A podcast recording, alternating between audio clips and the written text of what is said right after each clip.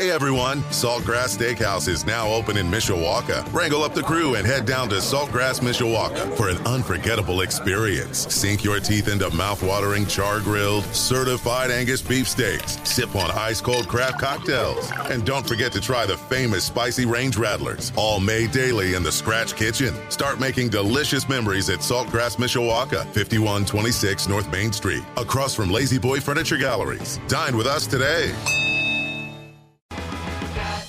You can listen to Budweiser's Weekday Sports Beat live or on demand with our free W S B T radio app. Just search W S B T Radio in the App Store and Google Play. Now, back to local sports talk on Sports Beat with your host, Darren Pritchett. And let's keep the Fighting Irish football conversation going with a Las Vegas angle as we welcome back to the program diehard Notre Dame fan Tim Murray, the host of VSIN's Primetime Show.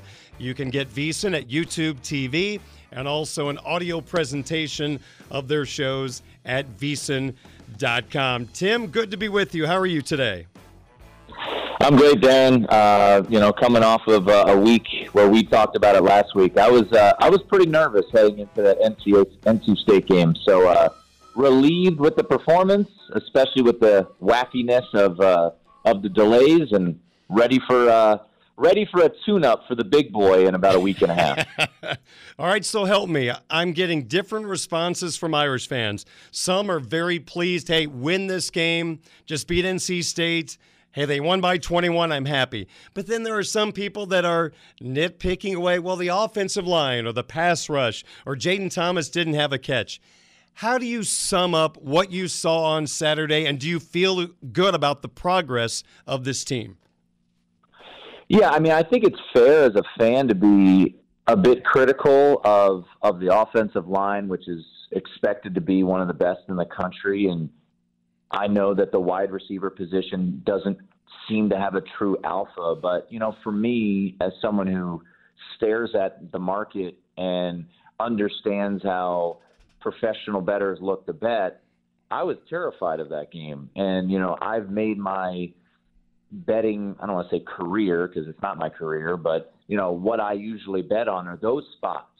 That spot going down to N C State on the road where you've looked pristine in the first two games and you come out and you're, you're, you're shown with some turbulence. And I, as a Notre Dame fan, that second half was, was incredible to me, you know, and I thought the biggest takeaway for me was that Jared Parker, I thought, called a really, really good game. Mm-hmm. You know, I, I thought, I thought that third down, that failed third down and two, where they tried to just bully the ball up the middle with that kind of wing tee look. And I kind of threw my hands up in the air. I'm like, what are they doing here?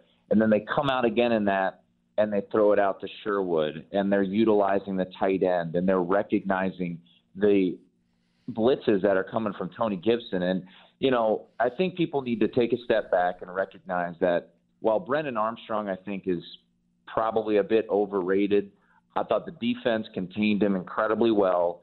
But overall, to put up forty-five points on Tony Gibson's defense is where you have to come away and say you feel pretty good. You know, this Notre Dame team had a bunch of three and outs, which I'm sure Notre Dame fans aren't thrilled about. But, you know, all in all, to go on the road against a, you know, what will be probably a seven eight win A C C team in N C State, to win by three touchdowns in their house with the clunkiness of the delay, uh, I think you the positives massively outweigh the negatives, in my opinion. Tim, you had to like the fact that Al Golden, knowing that that front four probably was not going to get enough pressure, Arm Armstrong, he was not afraid to bring pressure early and often in that ball game. Yeah, no doubt about it. And, I mean, the linebackers, and I know that's always been a, a talking point with the Notre Dame fans, and I'm guilty of it at times too when you think about sometimes the lack of athleticism. But those dudes are just smart as it comes, and Marist Liufau, it feels like to me, Marist Liufau is hitting his stride right now. He is flying all over the field. You know, it helps that he has the hair to, to kind of point him out like, oh, there's Marist Liufau. But, man, that is a, a linebacker that I am pretty happy is on, on my side because he seems to be flying around, hitting hard. And that was one thing I loved, too, is, you know, the really good Notre Dame teams, the the fifteen, the the seventeen, the, the, those teams in the late teens, uh, they were really physical, right? And and they could impose their will. And I really felt like they were putting an extra lick on Brendan Armstrong. They were hitting him hard, not illegally, but, hey, if you're going to be a runner, we're going to make you feel it. And that's what I really enjoyed to see. So, you know, look, it's all building up, as we all know, to the big game on September twenty-third against Ohio State when Caleb Williams comes to town in mid-October, the trip down to uh, Duke, which I think will be interesting with Riley Leonard becoming, you know, a really quality quarterback and probably a first-round pick uh, in the N F L draft. So the challenges are still out there, but to answer this first test and, you know, to, for Al Golden, year two of this pretty complicated system, knowing that their strength isn't coming off the edge. They don't have an Isaiah Foskey, but to throw some exotic blitzes out there, and, and let's take a step back.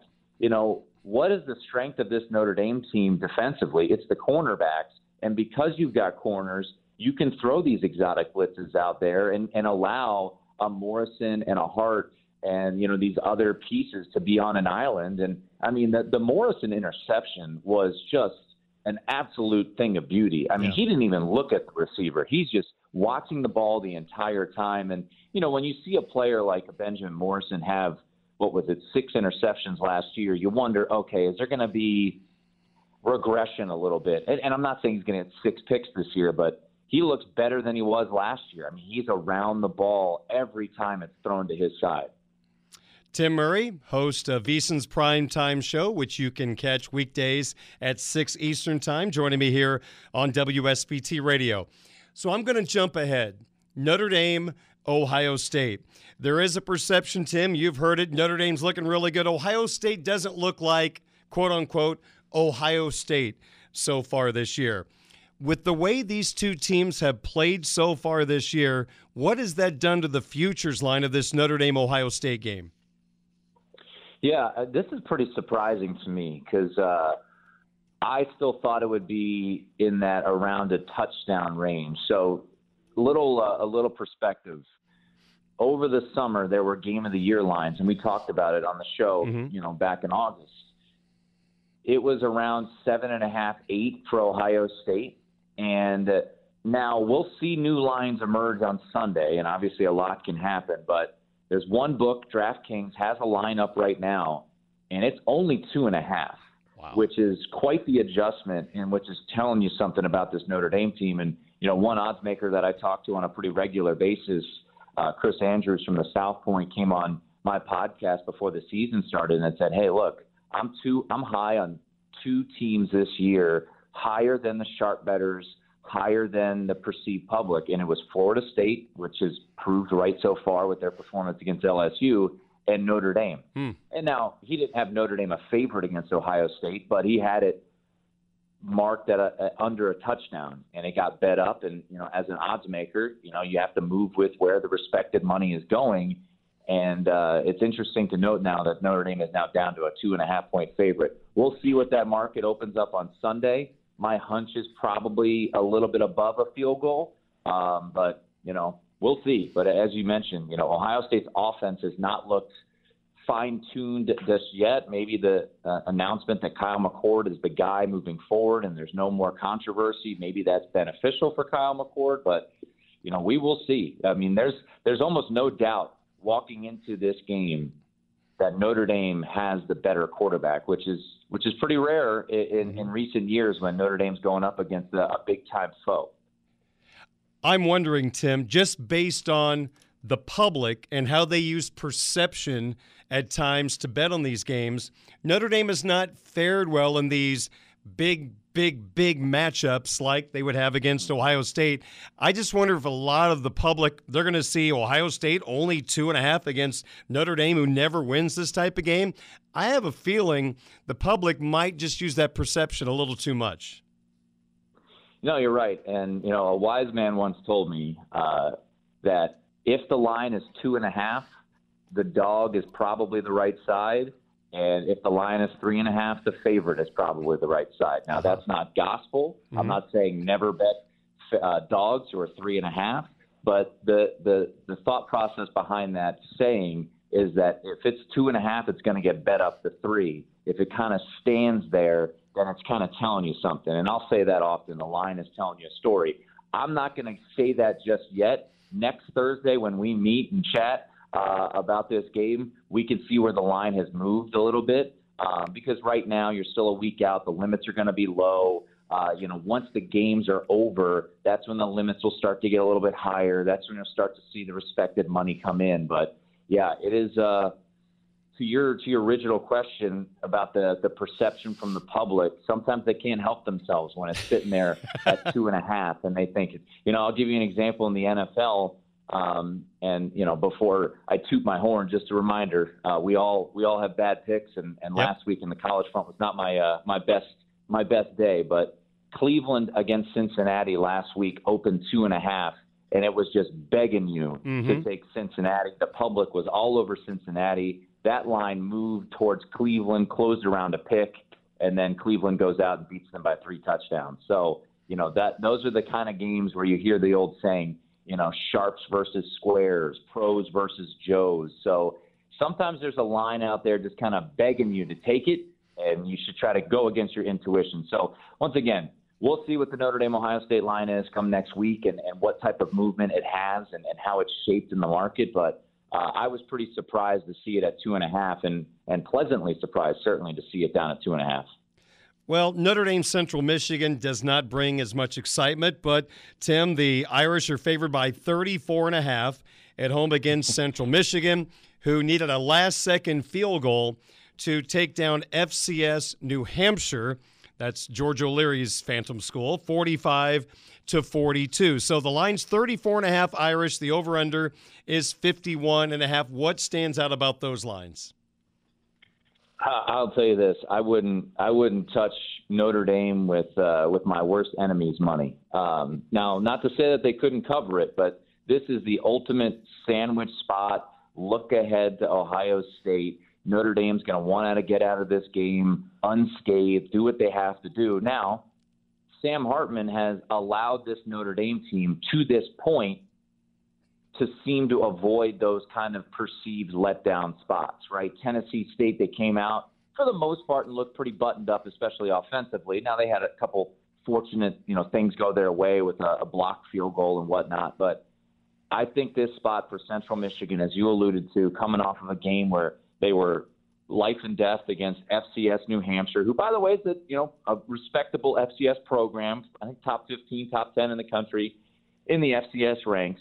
Um, you know, you've got Jim McElwain, who is a, has been a big-time coach once upon a time. They have an athletic quarterback in Burt Emanuel Junior, who I could see kind of making a couple uh, big runs. I mean, th- just this is that classic letdown, look, look-ahead type of situation. So, you know, if anything, I would look towards the chips here because, you know, let's be honest, Darren, if Notre Dame is up twenty-eight or twenty-four in the third quarter, you want to get Sam Hartman out of there, man. You don't want to risk any type of uh, concern going into that Ohio State game. So we'll see. Hopefully it's a, a workmanlike effort uh, for the Irish. They put up a couple touchdowns in that first half, and, and we can have Sam Hartman uh, sitting out Uh, in the second half. But uh, I, I think the back door is absolutely going to be open because I think as as as buttoned up as this team has been so far, and they're three and oh against the spread, covered a forty-nine point spread two weeks ago against Tennessee State,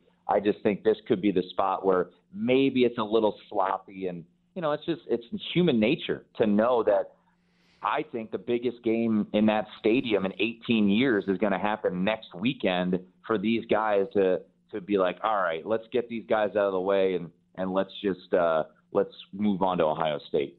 He is Tim Murray from VSiN, my guest on W S B T Radio. Tim, I always think week two of the N F L season is fascinating from the standpoint there are oftentimes too many overreactions to what we saw in week one. And I jotted down a couple of lines for this week, and I want you to kind of maybe build on my thoughts and, and comment. But Seattle coming off a bad loss at home to the Rams. They're getting five and a half at Detroit. The Lions beat the Chiefs, but you could argue, well, they only scored fourteen points on offense against a Chiefs defense that is susceptible. The Bears got thumped at home by Green Bay. Tampa Bay surprised Minnesota. All of a sudden, the Bears are getting two and a half at Tampa Bay. And you just talked about Cleveland. Pittsburgh got thumped at home by the Niners. Cleveland is giving up two at Pittsburgh. Is the, are those lines great examples of overreactions from week one? Yeah, I think so. And, and I think Pittsburgh's a, a really good angle that you look at. You know, Cleveland was in that great spot as a home division underdog. And anyone who's followed the A F C North, it's just a war every time those teams, you know, go on the field against each other. Pittsburgh looked absolutely horrendous against San Francisco. And San Francisco, while they got some bad pub, uh, you know, the week leading up to that game with everything that was going on at the quarterback situation and the Bosa situation, well, ultimately they are arguably the best team in the N F C. I've talked to some odds makers that say that they have them as their highest power-rated team in the A F C and the N F C. So, um, yeah, I think Pittsburgh's a, a primo spot. If you look at, you know, a line, you know, just uh, a week ago on September fifth, Uh, Pittsburgh was the favorite, and now that line has moved three and a half points. So mm. uh, it no key numbers there. Um, you know, Chicago, Tampa Bay, that's really interesting because Tampa Bay was thought to be one of the worst teams in the N F L this year. I mean, on September tenth, I'm looking at it, uh, or uh, September fifth, excuse me, Tampa was an underdog, and now they're a two-and-a-half-point favorite. Um, you know, Chicago certainly didn't look the part because they got, you know, bulldozed by Green Bay. And then, you know, a game that actually intrigues me quite a bit, and uh, I think, you know, it's another one of those situations where two and a half looked the dog, three and a half looked the favorite. You know, Denver loses to the Raiders, uh, your Denver Broncos, Darren, and now they're taking on Washington, who uh, they didn't look great, uh, but ultimately got the win against Arizona, and now Washington's got to go on the road to Denver. I don't say desperation, but, you know, this is kind of a, a buy low spot, in my opinion, on a team like Denver at home laying three and a half here against Washington. And I think the public is going to think, oh, Denver, here we go again, five and twelve, just like last year. And I, I wouldn't go that far. Uh, so I think I think Denver's the right side on, on Sunday afternoon at home against Washington. Tim, I still have nightmares of Timmy Smith on the counter tray in Super Bowl twenty-two. I mean, George Rogers was supposed to be the guy in this. Who the heck is Timmy Smith? Goes for, what, two hundred rushing yards, up ten nothing. We lose forty-two ten. That was just a, a glorious day in my life. I still have nightmares about it. I still have uh, memories of, uh, of that videotape, the V H S videotape, and the, uh, the legendary Frank Herzog, who's uh, – whose call was touchdown, Washington, Washington Redskins. Redskins. So uh, I still have uh, those calls uh, in my head from uh, from really the last time of glory uh, for that franchise. You know, since that Super Bowl win in January of ninety-two, this is a franchise that has not won eleven games wow. in a season. Only team in the N F L who can say that. Wow. I remember the Super Bowl video for that game. They had hailed to the Redskins playing underneath your announcer saying, touchdown, Washington Redskins, about sixty-two times in a row. Yeah, it was glorious. Fantastic. But you know what? Losing three Super Bowls in four years and you get thumped. When you finally win, it's pretty doggone cool. So I hope someday the Bills fans have that opportunity. They kind of deserve it. Well, forget the Bills fans. This is this is South Bend. How about we get Notre Dame fans, all right? I mean, how about that? The last time Notre Dame won a title, I was uh, – I was still in diapers. So if we could uh, if we could get back to that promised land, uh, you know, I've got Bills friends. Uh, my wife's a Bills fan, but okay. uh, more importantly, well, let's get the gold helmets uh, to to the promised land one of these days. Amen. And I understand you're going to be here next week.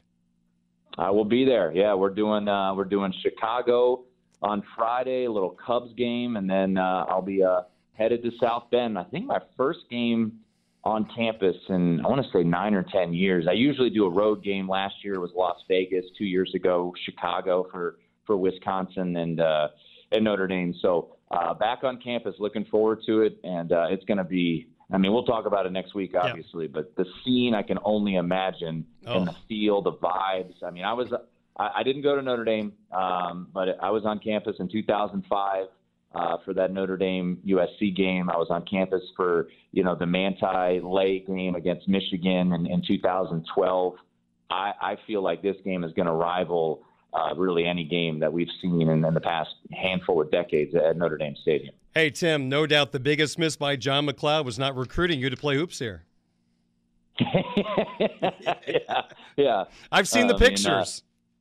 Mean, uh, yeah, if, if they could have figured out. I, well, actually, it was a Bray. I would I would have played. Were you Bray? Bray? Okay. So, I mean, Bray's a D C guy. I mean, he couldn't oh. have figured out a way to. I mean, Bray's from my hometown. I'm from Rockville, Maryland. We couldn't have got Coach Bray to, you know, hey, we could have paid the way. You know, I could have I could have been a, a towel waver on the back end of the bench, but uh, you know, it wasn't. It wasn't meant to be, so uh, now I just uh, utilize the fandom, and uh, you know, I I wouldn't have been a record holder at uh, at Notre Dame like I am at my alma mater, where I set the record for worst free throw percentage in a season. Well, Tim, I tell you what, I hope you have a good weekend this weekend to pay for that ticket and the trip to South Bend. That would be absolutely perfect. So good luck this weekend. I appreciate it. We'll talk to you next week. All right, Tim, thank you much. Be well. That is Tim Murray, the host of V S I N's Primetime Show, airing tonight at six o'clock Eastern Time. We'll step aside for a moment. More Irish Talk next on Sports Radio nine sixty W S B T. Hey everyone, Saltgrass Steakhouse is now open in Mishawaka. Wrangle up the crew and head down to Saltgrass Mishawaka for an unforgettable experience. Sink your teeth into mouth-watering, char-grilled, certified Angus beef steaks. Sip on ice-cold craft cocktails. And don't forget to try the famous spicy range rattlers, all made daily in the Scratch Kitchen. Start making delicious memories at Saltgrass Mishawaka, fifty-one twenty-six North Main Street, across from Lazy Boy Furniture Galleries. Dine with us today.